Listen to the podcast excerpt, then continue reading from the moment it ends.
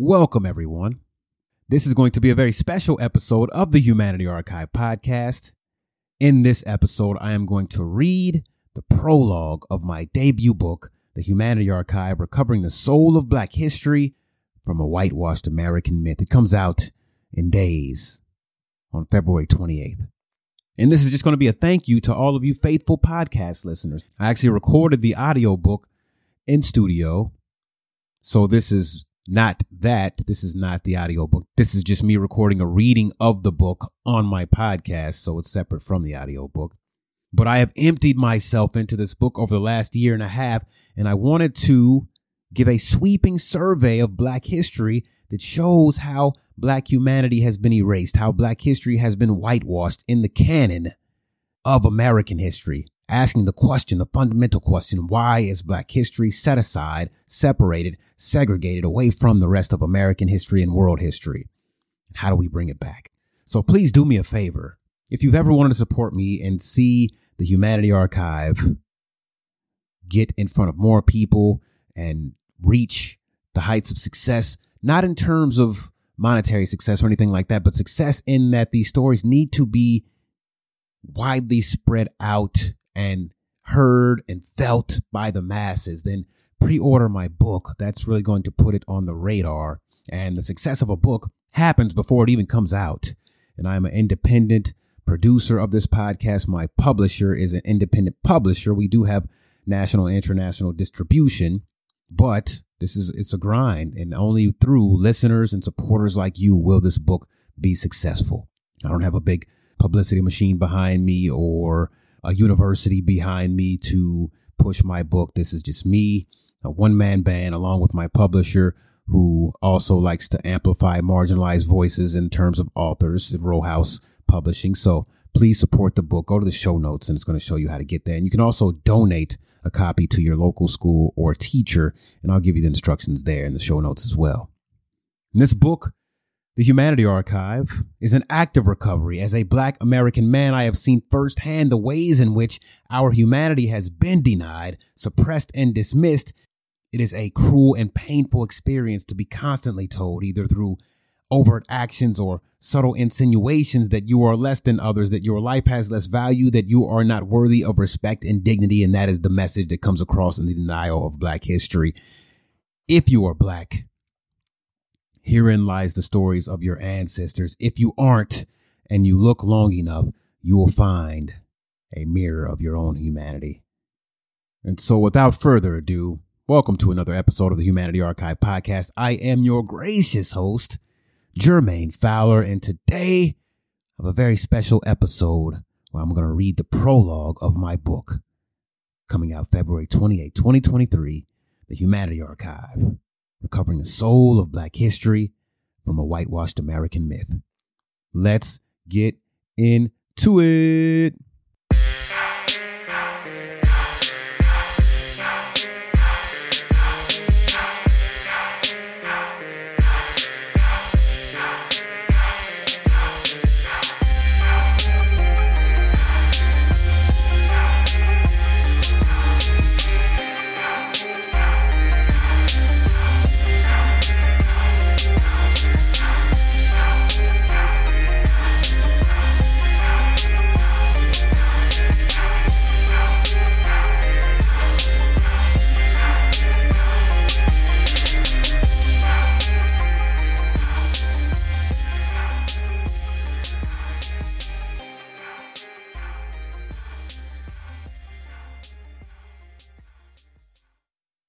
Every February, I think back on my Black History Month education when time strapped teachers hurried to add Black stories to the curriculum, usually settling on Martin Luther King Jr., Harriet Tubman, Frederick Douglass, and George Washington Carver as the honorable representatives of all things great, Black, and historical.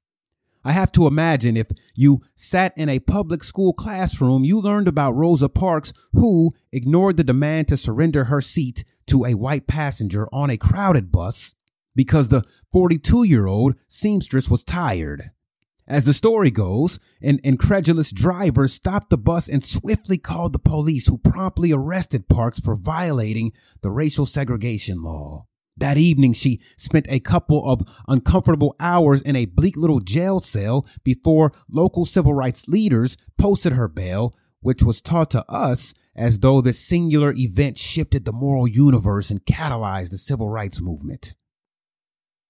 To this and similarly narrow stories, I attach my concept of black history in America.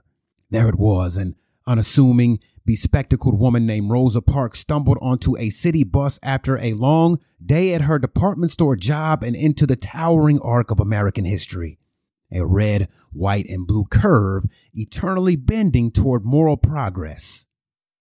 Sensing more to the story, I went to the most logical place, the library. Keep in mind, I grew up in the 90s, so my generation was the last group of kids without Wikipedia and Google searches at our fingertips. Library catalogs weren't even online yet. To find a book, we sifted through thousands of oatmeal colored cards lined up in file drawers, each alphabetically separated by author, title, and subject. I loved it. The library was like an intellectual smorgasbord, and yes, I sampled it all. I paced between shelves, ran my fingertips across book spines, peered into forgotten lives, and forged camaraderie with authors dearly departed. Rules are made to be broken. I even folded page corners for bookmarks. The library was clean, warm, and friendly, a welcomed escape from the confrontational, poverty ridden streets on which I was raised. Oh, yeah, I almost forgot. The genre was biography. The author, N.O.P. Parks. There it is. I grabbed the card out of the drawer and went searching for the book, Rosa Parks, My Story. Well before her legendary bus face-off, Rosa Louise McCauley Parks was a curious child growing up in Tuskegee, Alabama, which was brimming in black history, including that of the Tuskegee Institute, now Tuskegee University. The town was at that time the wicked underbelly of sweet tea sipping Southern racism. At six years old, Parks watched her grandfather, loaded shotgun in hand, vowing to contest death itself as Klansmen terrorized the black community. I wanted to see him kill a Ku Kluxer, she recalled. Far from her reputation as a modest bus passenger, Parks grew up in a deep tradition of self-defense, progressive racial politics, and activism. Her family was connected to the black nationalist struggle of Marcus Garvey, and she considered Malcolm X a personal hero, marrying a like-minded activist. I talked and talked of everything I know about the white man's inhuman treatment of the Negro, she once said. By 1943, she worked as branch secretary for the Montgomery chapter of the NAACP, National Association for the Advancement of Colored People. Despite her radical leaning politics, she always seemed so centered. Maybe that's why later in life she enjoyed the restorative power of yoga. From there, she spent more than a decade registering voters, counseling youth, fighting fire breathing segregationists, and investigating racial violence. Some stories haunt, like her interviews with lynching witnesses and sexual assault victims. Recy Taylor and Gertrude Perkins were two of them. Both young women abducted and raped by white men.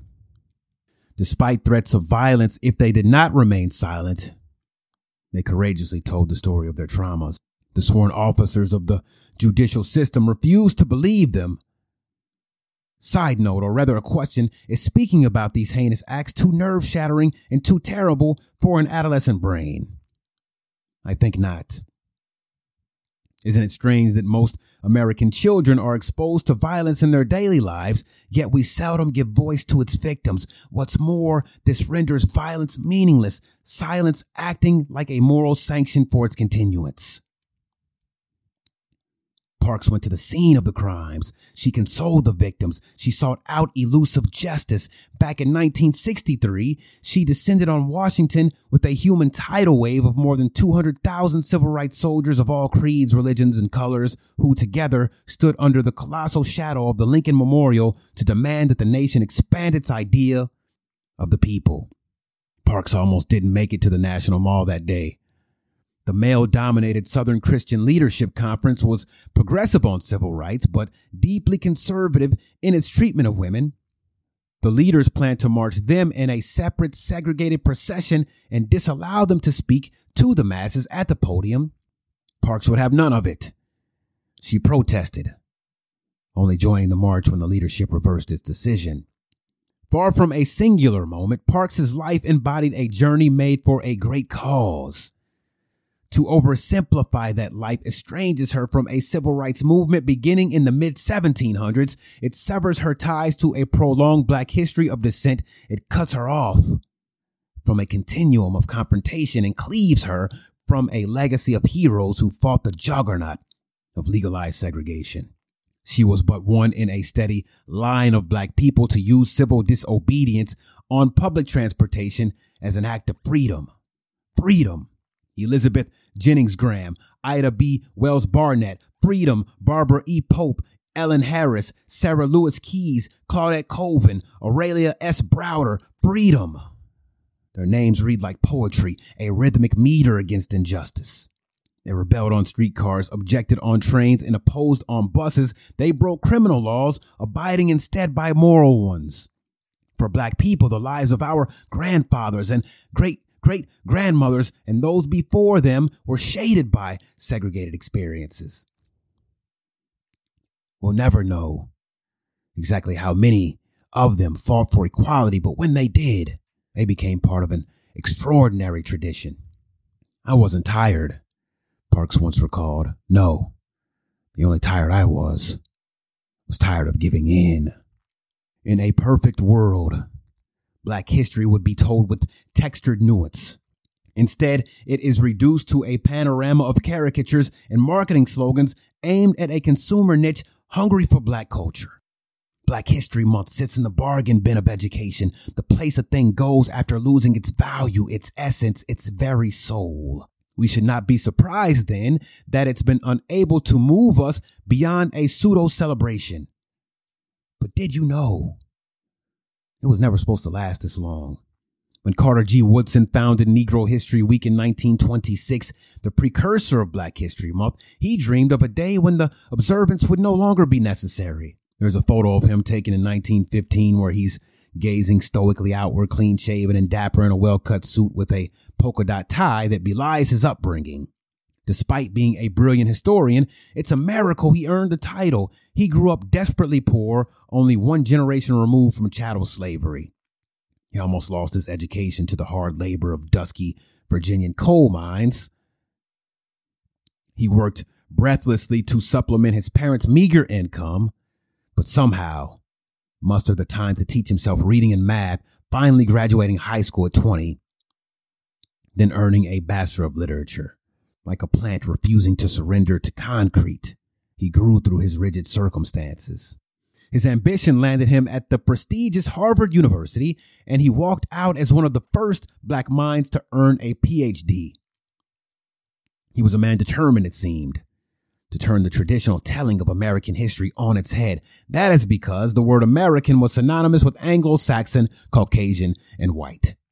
Woodson rewrote black history, combating the lies in thousands of Eurocentric textbooks. Imagine the heroic effort to append the towering myth of black inferiority, liberating black history from a prison of racist fantasies constructed to alienate black existence as an inconvenient fact. Woodson must have gone into those lonely archives like a grizzled old detective intent on solving a mystery with inadequate evidence. Undeterred, he threw himself into the investigation, his every thought, every journal, every book written acting in service to uplift black contributions to America. But here's the shocker. The venerated father of black history said we should not study black history. Rather, he said, we should study black people in history. Therein lies a subtle distinction. One that America has failed to grasp because it requires a simple but at the same time radical revisioning of a shared past. In this future, we would study our collective humanity year round, not solely based on race. We would not have to because our national narrative would be free from the venomous drip of nationalism and bigotry. Woodson cast his history in the best ideals of democracy where every voice might be heard in our history books, Carter G. Woodson was one of the first black historians I ever read. The first time I picked up his book, The Miseducation of the Negro, 1933, I painted it yellow with a highlighter. In that little book, I learned one of life's greatest lessons. Education is to freedom what the sun is to life. To learn is to survive. And without a knowledge of history, a part of you is effectively dead. And so on we go.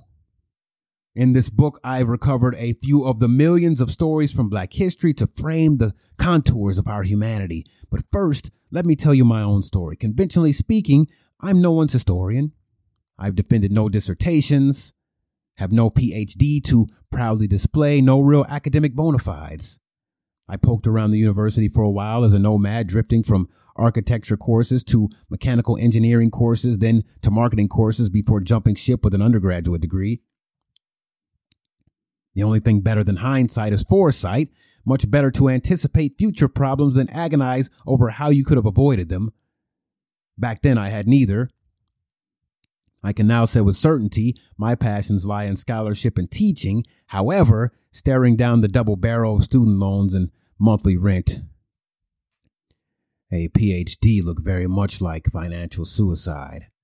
Then the Great Recession of 2007 gutted anything left of my higher education dreams, yet my love of learning remained undiminished. Curiosity is and has been my highest credential. I am an intellectual adventurer, always trying to experience the high of discovering a dose of wisdom, a measure of history, a capsule of humanity.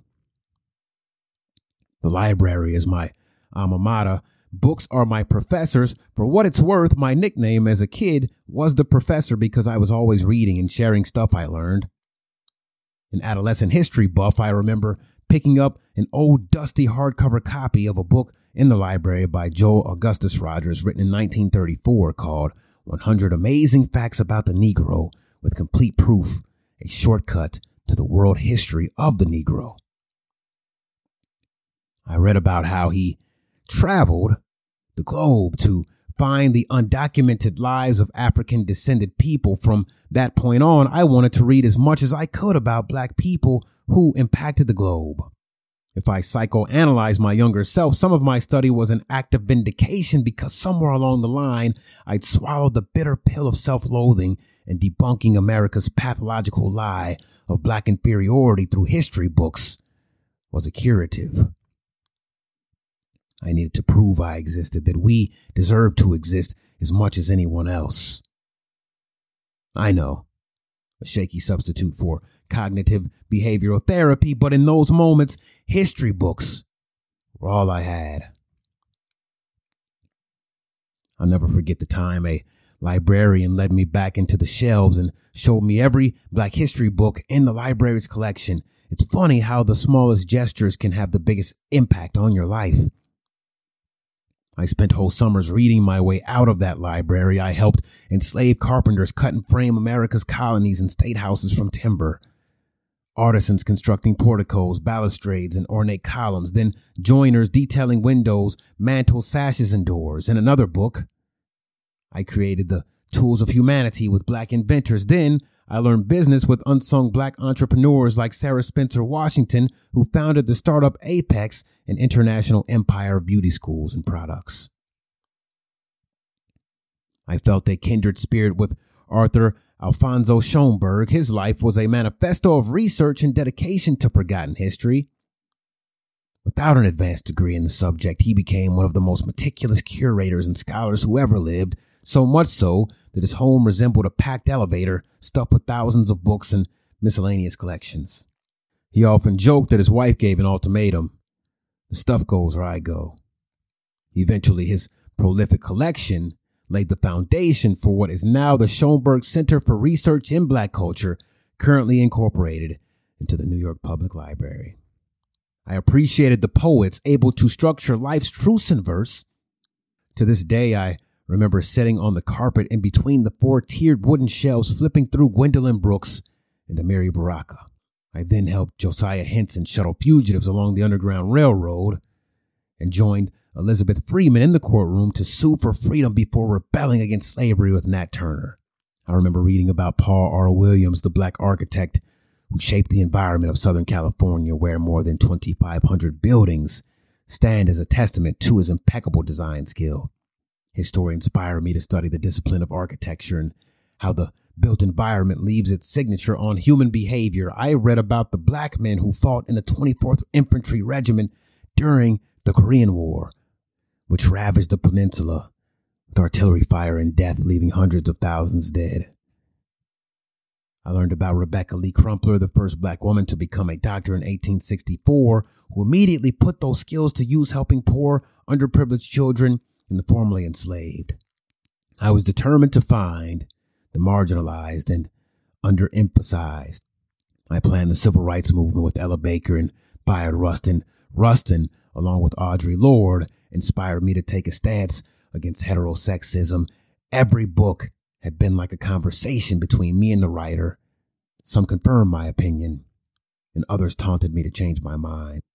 Meanwhile, I was frustrated by the dramatic contradictions. I can only assume my school thought its history lessons were colorblind, but the more I learned, the clearer it became that black history was just a cursory scribble.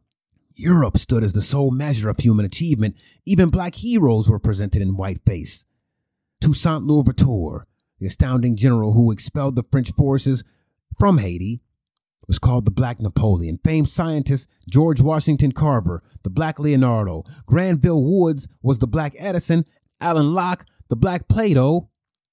And the classic beauty of Dorothy Dandridge got her dubbed the Black Marilyn Monroe. In everything from civilization to culture, white history was the yardstick of progression.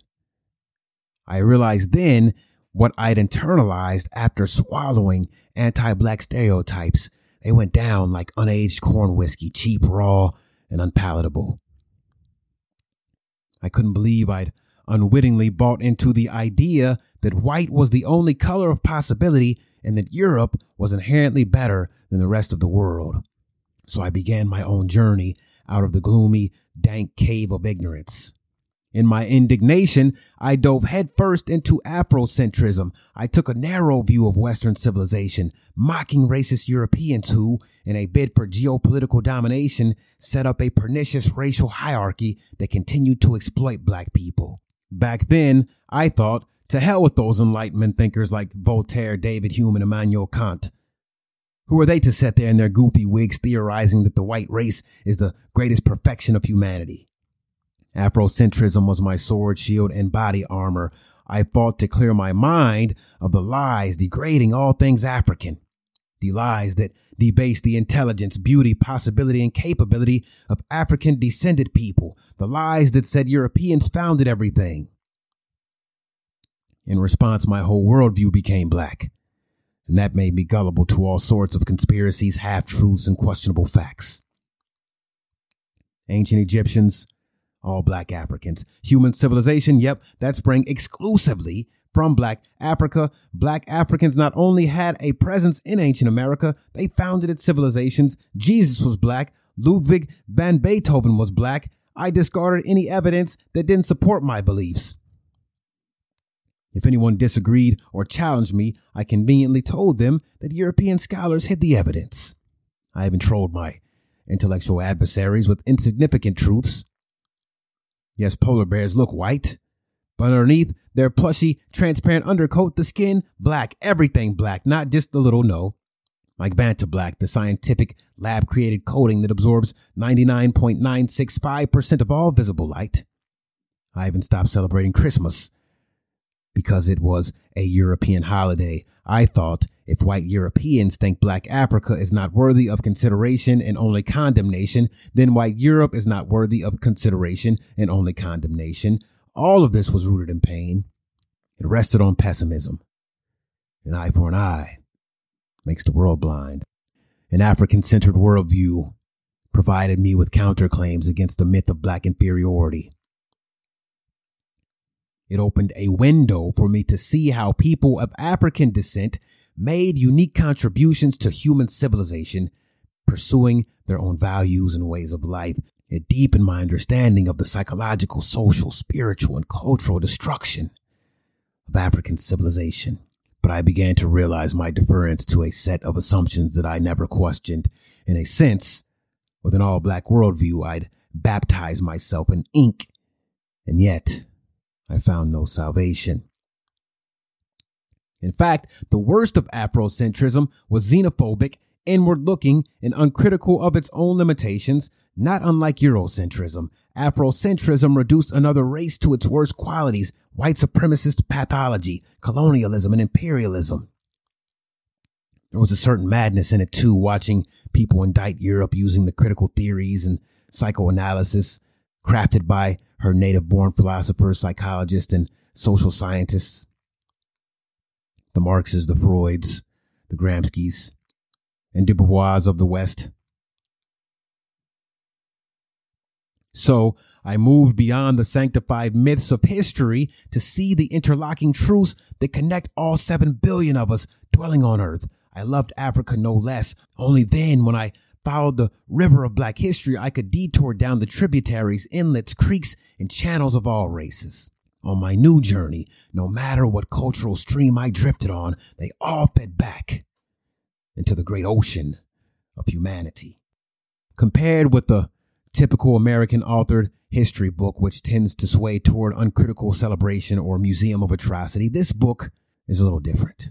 We will not shy from our ever present power struggles, the spectrum of inequality, nor the deeply flawed history from which they stem. But my aim is to underscore our inextricably linked humanness. No easy thing. Not when media, government, Academia and algorithms exploit our divisions in service to their respective power bases. The dangerous undercurrents of history always pull at us. One million differences divide us and misunderstandings separate us, but we need a sort of double vision so that we still see in common. The fact that any of us were born is a miracle we all share. Then we live strange and unique lives until meeting our expiration date. Yet we'd be foolish not to acknowledge that American history has sacrificed black humanity to its whitewashing and elisions. The stories are either triumphs or cautionary tales, but black history is too complex for simple binaries and Manichaean interpretations. So, just like the history of Rosa Parks, we connect on the surface, but seldom in the deep. Black history becomes like a bus tour of Mount Rushmore with big black faces. A few figures like Frederick Douglass, Harriet Tubman, and Martin Luther King Jr. loom so large, it's difficult to see them as human beings. Without self study or at home education, most of us would leave school remembering nothing more than the promise of King's dream and how Harriet Tubman traveled the Underground Railroad after tying off her head wrap. Beyond these central historical figures, millions of other dark human bodies are defined by a simplistic tale of slavery in a strange land somewhere south. There were nameless masses in the pages of the past, lacking depth, breadth, action, emotion. I don't think it's unfair to say that history books are still made of ink, wood pulp, and ignorance. In 2021, a Portland, Oregon mother found her fifth grader reading dehumanizing passages from her school textbook, A History of Us, War, Terrible War, 1855 to 1865 by author Joy Hakim, which teaches children the following stories about Harriet Tubman. She could lift great weights withstand cold and heat, chop down big trees, and go without food when necessary. She had been trained in childhood to take abuse. That was part of what it meant to be a slave. Far from isolated incidents, these news stories act as flag posts across the landscape of racial prejudice. One of the worst examples I remember is from 2017 when teachers at a high school near Los Angeles decided to reenact the experience of slavery by taping students' wrists together and making them lie in the dark before watching a clip from the movie Roots. At universities across the nation, black intellectuals who theorize about race are prime targets of far right conservatives. State legislators pass sweeping education bills limiting the teaching of black pain to protect white students who might feel upset about it. These concerns operate from an assumption that racial tensions come from discussion rather than the conditions these discussions arise in response to instead of telling the truth about the foundations of racial power and how it exists in the present. Young minds are taught a comforting narrative of national innocence. In bookstores, I always find myself in the U.S. history section, then somewhere else, trying to locate anyone who isn't white, male, a president, a sports icon, a descendant of royalty, or a model minority who made it. Often, African American history is segregated into another section situated next to all the other hyphenated Americans. Chicano American, Asian American, Native American, women and otherwise. Black history is an elective in high school deemed optional if offered at all.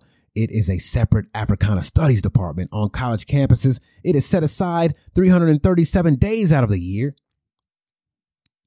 These gestures may seem insignificant, but they stand as claims that black history is not part of the American story. The stubborn insistence on the separation of black people, their history and experiences, or anyone else's, is a denial of their humanity. When I think of all this, it reminds me why I started the Humanity Archive in the first place. After all my life's twists and detours, I remembered myself as a kid in the library, the one frustrated by the omissions in my school lessons, the kid who could talk about how. In 1492, Columbus sailed the ocean blue. Quote, Shakespeare tell you about Homer's Odyssey, the innermost thoughts of Emily Dickinson, the exceptionalism of the Constitution, and the apocryphal kite flown by Benjamin Franklin in a thunderstorm, but who knew little to nothing about black history. We tamed the wilderness with an adventurous Daniel Boone and even learned to empathize with the internal struggle of the founding fathers as they held the wolf of slavery by the ears, as Jefferson said, unable to safely hold it or let it go. We even felt the pain of rural white farmers, their poverty and hopelessness frozen forever in the harrowing photos of the Great Depression when painting the delicate brushstrokes of humanity. White was the primary color. I don't know if you've ever felt compelled to do something like a deep and audible voice beckoning you to some purpose. I did, and it was calling on me to share my curiosity as well as my love for knowledge and history with the world. So I bought a cheap microphone and started narrating the stories on my podcast. In one episode, I told the story of Benjamin Banneker, a free black man in the 1700s who wrote to Thomas Jefferson asking him to end slavery. I told the story of Katsushika Hokusai, a Japanese ukiyo-e artist who once dipped the feet of a chicken in red paint, then chased it to produce fall leaves for an art competition. He won. Then another on Pocahontas, but from the perspective of her people. Socrates, Fred Hampton, Queen Nzinga. More on her in chapter nine. Juneteenth, and one on the history of police in America. I just kept telling the stories of humanity the stories of the historically unheard. It all led me here to writing this book. When you turn the final page, I hope you understand three things. Number one, how black history has been whitewashed. Number two, how to make connections between past, present, and future. And number three, the important role black people have played in human history. This is not a textbook and it is not a book with any groundbreaking original research. This is not a Herculean attempt to cover all black history in a few hundred pages, nor is it a neat little linear timeline of history. This is a book that follows the pendulum of history as it swings back and forth. This is a book where we will jump into the mess of history and sort our way out of it. I offer few prescriptions and I have more questions than answers. What I am offering is an outline of black humanity stitched from images stretching into a far reaching past. Think of this as a reconnaissance mission.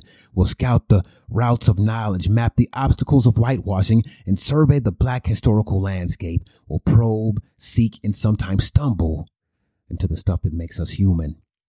I've broken this book down into four parts to guide us. First, we'll explore how the truth has been hidden from us and how our history shapes not only our identity, but our concepts of truth.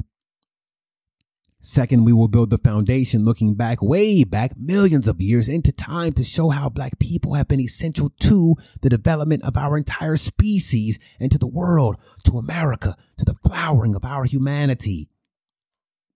Only then will we see that Western culture is not the sole proprietor of freedom, wisdom, and virtue, nor is it the sole source of exploitation, greed, and tribal indifference.